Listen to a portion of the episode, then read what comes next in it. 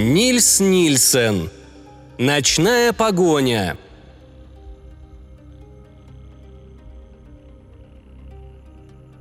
«Умные и трудолюбивые стальные муравьи», – воодушевленно говорил профессор МакГатри. «Вот что они такое. Когда их станет много, никому не взять над ними верх, ни в войне, ни в работе. Потому я и назвал пробный образец муравьем. От него произойдут миллионы точно таких же, как он. Они расползутся по всей земле на благо человека. Нынешние горы они превратят в плодородные долины, будут добывать уголь, орошать пустыни, побеждать в войнах, осваивать для людей далекие планеты. Они, мой друг, будут творить настоящие чудеса. МакГатри, профессор кибернетики Эдинбургского университета, расхаживал взад-вперед по гостиной. Его круглое брюшко покачивалось в такт шагам. Жена профессора Урсула сидела в кресле и следила за мужем кротким, слегка встревоженным взглядом. «Но Малкольм...» Голос ее немного дрожал, однако свести мужа с небес на землю было необходимо – Кроме своих машин, он уже ни о чем не хотел знать. «Не могут ли они стать опасными для людей?» – договорила она. «Я хочу сказать только, что вид у этих тварей, ну, тех, что у тебя в подвале, не очень привлекательный». «Не очень привлекательный?» Возмущенный, он потер лысину, глаза его сверкали. «О, эти женщины! Муравей не красивый, не безобразный, не добрый, не злой. Внешний вид его не говорит ни о чем вообще. Это всего-навсего машина. Самоуправляемый, самовоспроизводящийся и самовосстанавливающийся робот. «Да, дорогой», — ласково сказала Урсула, понявшая не более половины сказанного и страдальчески улыбнулась. Однако профессор остыл — Шаркая, он подошел к окну и устремил задумчивый взгляд на безрадостный ландшафт Шотландии, освещенный красноватыми лучами заходящего солнца. На унылые болота и тоскливые, покрытые вереском пустоши между гранитными столбами хребта Бенаттоу и морским побережьем у Моурей-Ферса. Этот мир, которого чурались люди, если не считать неграмотных старых пастухов, сухих и жилистых – им чудеса молодого третьего тысячелетия были столь глубоко безразличны, что они едва поднимали голову, когда по небу, в сгущающихся сумерках, проносились, оставляя огненный след, пассажирские ракеты, летящие откуда-нибудь с Тихого океана в лондонский аэропорт Хитроу. Но профессора МакГатри безлюдье этих мест очень устраивало. Два года назад, по его желанию, сюда перевезли при помощи летающего воздушного крана его дом – Вместе с домом, похожим на огромную пластиковую слезу, перекочевала и оснащенная всем необходимым лаборатория. С тех пор он и Урсула спокойно жили здесь вместе со своими детьми, одиннадцатилетними близнецами Робертом и Лилиан. И каждый день, уйдя с головой в какой-нибудь из своих хитроумных кибернетических проектов, он что-то рассчитывал и мастерил у себя в подвале. По тихому дому рассыпался звонкий детский смех – Мать и отец прислушались, потом оба заулыбались. Что они делают? Смотрят по телевизору Робинзона Круза, сказала Урсула, уже позабывшая о муравье. Ведь им интересно и смешно. Даже сейчас, в 2011 году, дети без ума от этих историй про Робинзона Круза и Пятницу, про Белоснежку и Семь гномов. Помнишь, какой был скандал, когда год назад детское телевидение попыталось заменить приключенческие программы занятиями по сборке машин и документальными передачами о Марсе. Все дети Шотландии потребовали, чтобы им вернули приключения. «Ребенок есть ребенок», Профессор кашлянул, поглощенный своими мыслями. «Знаешь что? К вечеру на вересковой пустоши я хочу его испытать». «Его? Да, конечно», и она кивнула с таким видом, будто это очень ее обрадовало – но что эта штука будет делать на вересковой пустоши? Видишь ли, и рука его обвела в воздухе что-то невидимое. Муравей может путем электролиза добывать прямо из грунта алюминий. Алюминий я выбрал из-за его необычайной распространенности. Он составляет не меньше 7% всей земной массы. И профессор торжествующе посмотрел на жену. «Да, мой друг», — сказала она таким тоном, каким все жены говорят обычно эти слова своим нетрезвым или рассерженным супругам. «Так что муравей может добывать алюминий в горах, в пустынях, из любой породы, полевого шпата, каолина, глинозема, а алюминиевые сплавы могут быть прочными, как сталь, но втрое легче ее». «Да, мой друг». Ей уже столько раз доводилось слышать эти малопонятные для нее речи. И через минуту, когда он, заверив жену, что его изобретение не опасно для людей, она успокоилась и стала думать об ужине. Не слетать ли на вертолете в Килдонан за бифштексом? И, может, стоит прихватить бутылку вина, чтобы отпраздновать удачу Малкольма? Всего 70 километров – она обернется за какой-нибудь час. Тихо жужжа, дом, как подсолнечник, поворачивался вслед за солнцем. Небо над темными вершинами пылало. Между тем Малкольм все говорил. В электронный мозг вводятся элементарные приказы, и реле этого мозга смогут создавать из них все новые и новые сочетания, практически бесконечное количество сочетаний. В результате получатся миллионы разных линий поведения – и кроме того, у муравья много органов чувств, радиолокаторы, фотоэлементы, искусственные органы обоняния и многое другое. А питание ториевых батарей, которые дают ему энергию, хватает на 10 лет. Торий, кстати, тоже есть на всех континентах. Да, дорогой. Металлическая рука выдвинулась из стены и подобрала пепел, просыпавшийся с сигареты Малкольма – как хорошо, подумала Урсула, что не надо самой следить за порядком. Но что сегодня с Малкольмом? Таким возбужденным она еще его не видела. «Его металлические мускулы не устают никогда», – уже почти кричал профессор. «Его мозгу не нужен сон. Его реакции мгновенны. Его производительность не укладывается в воображении. Ему нужно два часа, чтобы создать точную копию самого себя – и он совершает для этого 40 тысяч операций. А два муравья тут же начинают делать еще двух. Четыре – еще четырех. Знаешь, сколько их станет после 24 часов удвоения? Ммм, сто? Готовясь отправиться за покупками, она подкрашивала губы. «Четыре тысячи девяносто шесть!» – торжествующе воскликнул он. «А через тридцать шесть часов 262 144, а через двое суток много миллионов. Мой муравей – это ком снега, с которого начинается лавина. «Не, не чересчур ли это много?» – слегка испуганно спросила она и, оторвав взгляд от зеркала, посмотрела на мужа. «В любой момент, отдав приказ, можно остановить самовоспроизводство», – весело успокоил он жену. Именно это я и сделаю, как только муравей пройдет испытание. Ты только представь себе, как быстро и дешево могут мои муравьи сравнять с землей Гималая или перенести Великобританию на Северный полюс. Она рассмеялась. «Что ты говоришь, Малкольм? Ведь мы там замерзнем?» «Это просто пример», — ответил он, не обращая внимания на ее смех. «Ну а каково это оружие?» Ты ведь слышала все эти бесконечные сетования на огромные военные расходы. Муравей может создать армию из кучи камней. Конечно, с одним муравьем при всей его прочности легко управится противотанковая пушка. Но миллиону, который через два часа станет двумя миллионами, сопротивляться бесполезно. Стальные челюсти жуют даже танки, дивизии танков и опустошат территории неприятеля так же основательно, как полчища настоящих муравьев.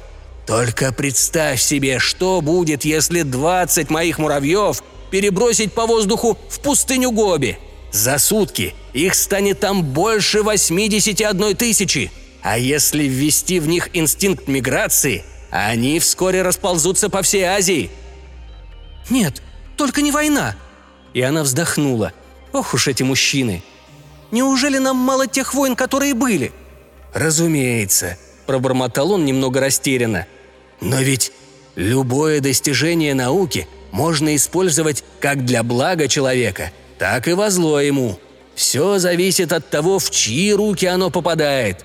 Но все равно нужно изучать, пробовать». «Нужно ли?» Она опять услышала детский смех, но теперь не улыбнулась. «Ведь у нас есть все – достаток, досуг. Зачем тебе этим заниматься, Малкольм?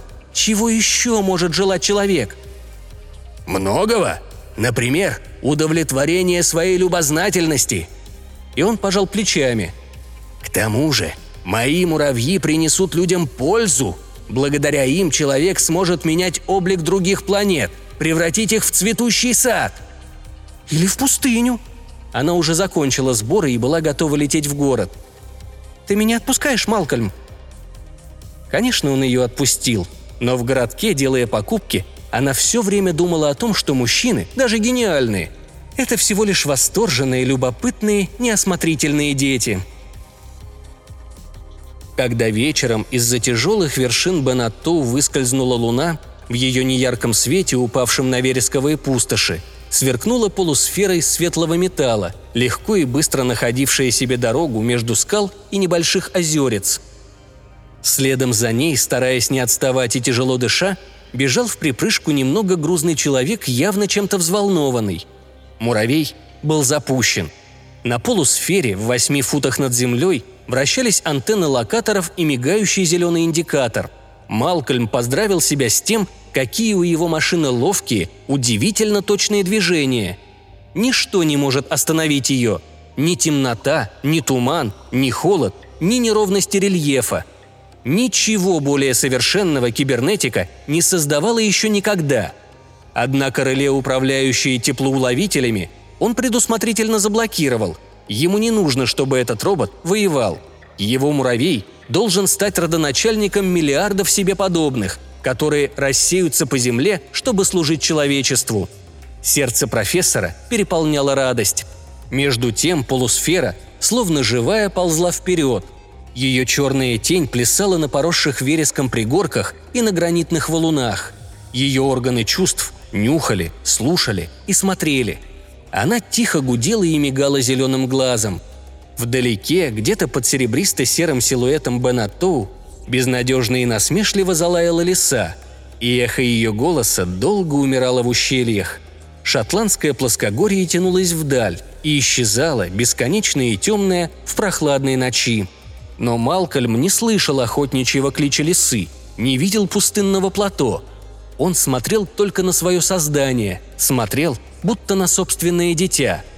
Наконец, пробродив с добрую милю, Полусфера остановилась у осыпи гравия, протянувшейся между топями от ближайшего горного отрога. Гравий лежал здесь со времен последнего оледенения, когда могучие естественные силы дробили острые вершины гор и сбрасывали обломки вниз. Довольный, он улыбался в темноте. Да, эта штуковина знает, что ей нужно, и без колебаний и сомнений идет к цели. Тихое гудение муравья превратилось в многоголосый вой – вращающиеся с немыслимой скоростью лопасти, вошли в грунт и выбрасывали в воздух измельченную породу. За несколько минут муравей выкопал яму в половину своей высоты, опустился туда и начал заглатывать гравий. Над полусферой поднялись маленькие облачка пара. Потом клешни на концах многосуставчатых металлических конечностей стали складывать штабелями серебристо-серые болванки алюминия. По существу муравей выполнял работу большого завода автомата только намного быстрее. Один производственный процесс сменял другой. Вот уже готов полусферический верхний щит. В фотоэлементах, служивших муравью глазами, мерцал бледный свет. Чувствительные антенны дрожали и вытягивались, как хоботки мух. Профессор сидел на камне. Ему было холодно. К тому же в погоне за муравьем он натер правую ногу. Но что значат эти мелкие неприятности когда он видит перед собой свою притворенную в жизнь мечту. «Так, так, превосходно!» – восклицал он, не отрывая взгляда от муравья. «Еще, дружище, еще!» Робот не отвечал. Он действовал с фанатичной сосредоточенностью. Все его движения были невероятно быстрыми и точными. Вот он уже монтирует в своем будущем отпрыске основную электронную систему. А вот уже чуть заметными, до смешного осторожными движениями впаивает ячейки памяти, которые все вместе станут электронным мозгом новорожденного. Робот помнил все операции. Он даже обладал способностью совершенствовать заданную программу. Еще час с небольшим, и два совершенно одинаковых муравья начнут изготовлять еще двух точно таких же. И к утру в горе будет уже огромная пещера, а в ней больше сотни муравьев. Вскоре их станет 200, потом 400. «А что, если завтра сюда забредет какой-нибудь пастух?» – подумал профессор и улыбнулся. Глазам своим не поверит. Но, вероятнее всего, здесь никто не появится. В этом главное преимущество здешних мест. Через несколько дней он вылетит в Лондон и пригласит сюда правительственных экспертов. И, конечно, лучше всего ошарашить их, показав им целый муравейник этих трудолюбивых созданий, которые удваивают свое число без малейших денежных затрат с вашей стороны. Все промышленные проблемы решаются раз и навсегда. Создай прототип машины, и больше тебе не нужно думать ни о чем. Уже к завтрашнему вечеру по общей производительности муравьи превзойдут промышленный центр средней величины. Никогда еще не испытывал он такого удовлетворения – даже когда изобрел автомобиль без двигателя или когда создал электронные глаза для слепых. Но в какое-то мгновение он не мог бы точно сказать, когда именно. Что-то нарушило спокойное течение его мыслей. Какое-то смутное беспокойство. А, вот оно что. Занятый работой муравей вдруг повернул к нему бледные диски своих глаз. Многосуставчатое щупальце, монтировавшее гусеницы нового муравья, замерло в воздухе – это длилось всего несколько секунд. Потом действующая программа вернула поведение робота в нужную колею. Профессор поплотнее запахнул пальто. Ага, вот в чем дело. Очевидно, слабая электронная блокировка между рабочей и боевой программами. Обнаружилось это только теперь, когда электронные схемы перегрелись. Но это только предположение. Уж он-то знает, как чувствителен сложный электронный мозг. Почти как нервная система человека – этот мозг долго просыпается, и у него могут быть нервные срывы. К тому же муравей – первый экспериментальный образец. Он бы много дал за то, чтобы точно знать, что происходит сейчас под этой сверкающей скорлупой. Профессор сидел в нерешительности, раздираемой сомнениями. С одной стороны, ему хотелось увидеть первое дитя муравья законченным, но с другой – смутная тревога подталкивала его остановить это чудовище – Чудовище? Что за ерунда? Ведь это всего-навсего машина, робот, лишенный собственной воли. Между тем муравей с бешеной скоростью завершал своего первенца. Несколько минут он безукоризненно следовал программе, но вот бледные, похожие на две луны глаза снова обратили взгляд на своего создателя. Многосуставчатые металлические руки остановили работу, и машина передвинулась метра на два к нему. Испуганный, он вскочил на ноги, Разумеется, программа и на этот раз вернула машину к исполнению ее обязанностей. И опять все как будто было в порядке. Но если боевой инстинкт проявится в третий раз, блокировка может не выдержать. И тогда его прошиб пот. Могучие щупальца с клешнями, воющий туман лопастей. Если теплоуловители его почувствуют, если машина двинется за ним и схватит его, он будет как мышь в когтях у кошки – выключить ее. Но для этого к ней надо подойти вплотную. Он стер с лица пот. Запах пота, который сейчас исходит от него, как и чувство страха. Ее электронные детекторы наверняка уловят и усилят. А потом... Луна висела высоко над серебристо-серыми вершинами. Вересковые пустоши были залиты ее неярким перламутровым светом. Растерянный, он глядел в безмолвную ночь, впервые осознав, как он сейчас беспомощен. Да и кто мог бы оказать ему помощь? Чтобы остановить муравья, нужна по крайней мере пушка. Он, не отрываясь, смотрел на эту насекомоподобную машину, которую создали его собственные руки, его, не знающий покоя мозг. Скоро их будет две, а через двое суток, если он не прервет их размножение, миллионы – и тогда вся английская армия будет бессильна перед ними. Как же это он упустил из виду, что в мозг первого пробного образца нужно обязательно ввести приказ, автоматически останавливающий робота при первых признаках неподчинения программе? Как могло случиться, что эта простая мысль не пришла ему в голову раньше? Пока эта машина одна, ее еще можно остановить. И он единственный, кто способен это сделать. А что, если он будет убит? Тогда... Тогда, проснувшись послезавтра утром, англичане обнаружат, что их страну захватили несметные полчища тварей из блестящего металла, и эти твари остервенело превращают в руины города и как зайцев загоняют их обитателей. Море сверкающих полусфер затопит остров. А через неделю, через месяц, 10 миллиардов, 100 миллиардов этих тварей расползутся по всей планете, спустятся на дно океана, заполнят джунгли, сроют под корень континенты. Озарение пришло как молния. Вот к чему привела его работа. Собственными руками он открыл ящик Пандоры, породил чудовище, у которого на месте отрубленных голов мгновенно вырастают новые – до тех пор, пока муравьи не выделят из земной коры весь алюминий, металлическое воинство будет непрерывно расти.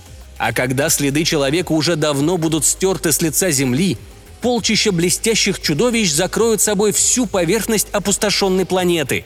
Не знающие, зачем они существуют, не поддающиеся износу, самовосстанавливающиеся, они обратят взгляд своих бледных глаз фотоэлементов в небо, к звездам, где еще есть место, еще есть алюминий. Его била дрожь. Эти кошмарные видения лишали его последних сил. Перед каким мрачным будущим распахнул он дверь? Какие семена гибели посеял, ведомый слепой страстью исследователя? Во всем виноват он, только он. А ведь Урсула с ее женской рассудительностью не раз предостерегала его. О, если бы он только внял ее предостережением – но куда там? Муравей, видите ли, новое достижение техники. А разве можно становиться на пути технического прогресса? И он, твердо решив остановить грядущий кошмар, побежал к роботу. Он должен, если надо, пожертвовать собственной жизнью. Пробежал он совсем немного. Бледные глаза луны муравья обратили на него взгляд в третий раз. И тут же машина оставила своего почти законченного первенца и покатилась навстречу – Профессор услышал вой вращающихся стальных ножей. Теперь речь шла о жизни и смерти. Электронная блокировка рухнула. Только когда остановится его гулко бьющееся сердце, а тело станет холодным и бездыханным, машина вернется снова к своей работе. Охваченный ужасом, он повернулся и бросился бежать, совсем безотчетно по направлению к дому. Спрятаться – Нужно, обязательно нужно, чтобы между ним и этой не знающей жалости металлической тварью встали запертые двери его дома. Но хотя профессор мчался как насмерть перепуганный заяц, муравей догнал его. Поющая фреза неумолимо приближалась. Все громче чмокали присоски гусениц. В лунно-сером сумраке вокруг него уже трепетал зеленоватый луч прожектора. Когда поток воздуха от воющих стальных ножей уже обдувал ему затылок, Профессор метнулся в сторону, за выступ скалы. Радиолокатор и теплоуловитель муравья потеряли след. Гранит прикрыл его. Профессор вжался в скалу и попытался не дышать. Совсем близко светилось теплым золотым светом окно его дома. Звезда надежды. Только 300 метров, и он дома. Муравей, завывая, закружился на одном месте. Порывы ночного ветерка мешали ему обнаружить источник тепла – Однако он слышал стук бешено бьющегося сердца. Муравей искал свою жертву. Но теперь профессор смог отдышаться. Он лихорадочно перебирал в уме возможности. Нужно противопоставить холодной, молниеносно быстрой электронной логике свои человеческие фантазию и смекалку. Еще есть надежда, что он доберется до дома живым. Там и сям из вереска поднимаются замшелые валуны. Они станут этапами его спасения – может, он все-таки перехитрит робота? Но тут он оцепенел от ужаса. Домой? Как такое могло прийти ему в голову? Ведь там Урсула и дети. Муравей, едва почуяв их теплые беззащитные тела, разнесет дом в щепы. Чтобы он отдал их на растерзание чудовищу, которое сам пустил гулять по свету? Нет, любыми средствами он должен увести муравья прочь от дома, хотя бы в горы – может, заманить машину в пропасть или разбить, сбросив на нее каменную глыбу? Любым способом, но он должен обезвредить ее. Все еще не зная, как поступить, он оторвал взгляд от теплого света в окне и посмотрел в сторону хребта Бенаттоу, темневшего в нескольких милях от него. Удастся ли ему избавиться от этой неумолимой ищейки, которая не знает усталости и никогда не бросает след? Да, не только его семья. Все семьи Шотландии вправе требовать, чтобы он вступил в борьбу с плодом своих изобретательских дерзаний. Мало просто увести проклятую тварь по темным вересковым пустошам куда-нибудь в сторону. Он должен одолеть ее – он не имеет права потерпеть поражение в этой неравной борьбе. Ибо что будет потом? Уж он-то хорошо знает. Не он ли сам заложил в электронный мозг робота программу, определяющую его поступки? Едва только он, Малкольм МакГатри, умрет и остынет, как эта одержимая жаждой деятельности из чадья вернется к своему незаконченному детищу и доведет работу до конца. У второго муравья будут те же чувства и инстинкты и та же нарушенная блокировка. Потом повторится все сначала. Через два часа будет четыре муравья. Будет негромкое гудение, мигание прожекторов, лихорадочная работа, электромеханический завод среди вереска, где так редко появляются люди. А завтра вечером, повинуясь вложенному в них инстинкту миграции, первые тысячи поползут во все стороны – они найдут его дом, уничтожат его обитателей и поползут дальше искать новые жертвы. Послезавтра утром четверть миллиона сверкающих металлических тварей разрушат до основания ближайшие шотландские городки – Килданан, Алапул, Дорнах. А к полудню этот все разрастающийся поток хлынет в ничего не подозревающую Англию. Он оторвался от валуна и как безумный кинулся в сторону предгорий. Поблескивая в лунном свете – муравей повернул и понесся вслед за профессором. Часом позже между темных скал Бенаттоу пробирался человек.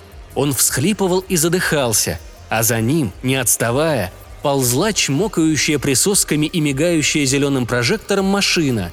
Силы профессора были на исходе. Сердце готово было выпрыгнуть из груди. Лишь огромным усилием воли он заставлял себя двигаться. И однако – он делал больше, чем можно было от него ожидать. Он сбрасывал с высоты каменные глыбы на своего страшного преследователя, когда тот с тихим гудением полз по отвесному склону вверх. Но каждый раз стальная клешня парировала удар. Колени профессора подгибались от усталости, а он брел по самому краю обрыва, прыгая, рискуя жизнью, через темнеющие бездны в надежде на то, что робот, гонясь за ним, свалится вниз и разобьется.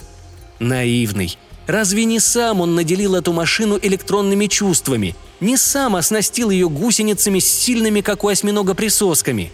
А теперь только и оставалось, что бежать зигзагами, продираться сквозь терновник. Но куда бы он ни прятался, угрожающие его и чмоканье быстро настигали его.